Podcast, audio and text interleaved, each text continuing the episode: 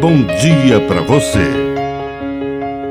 Agora, na Pai Querer FM, uma mensagem de vida. Na palavra do Padre Dirceu Reis. Os gestos. Os gestos sempre são mais eloquentes que as palavras. Jesus contou uma história que ilustra muito bem essa realidade. Um homem tinha dois filhos e disse ao primeiro: Vai trabalhar na roça hoje. E o filho imediatamente disse: Não quero. Mas depois foi. O gesto falou mais do que aquela palavra mal-humorada. Ele foi obediente. Mas o segundo filho, quando o pai disse: Vai trabalhar na minha roça, imediatamente disse: Sim, pai, eu já estou indo. Só que não foi. Assim é na vida.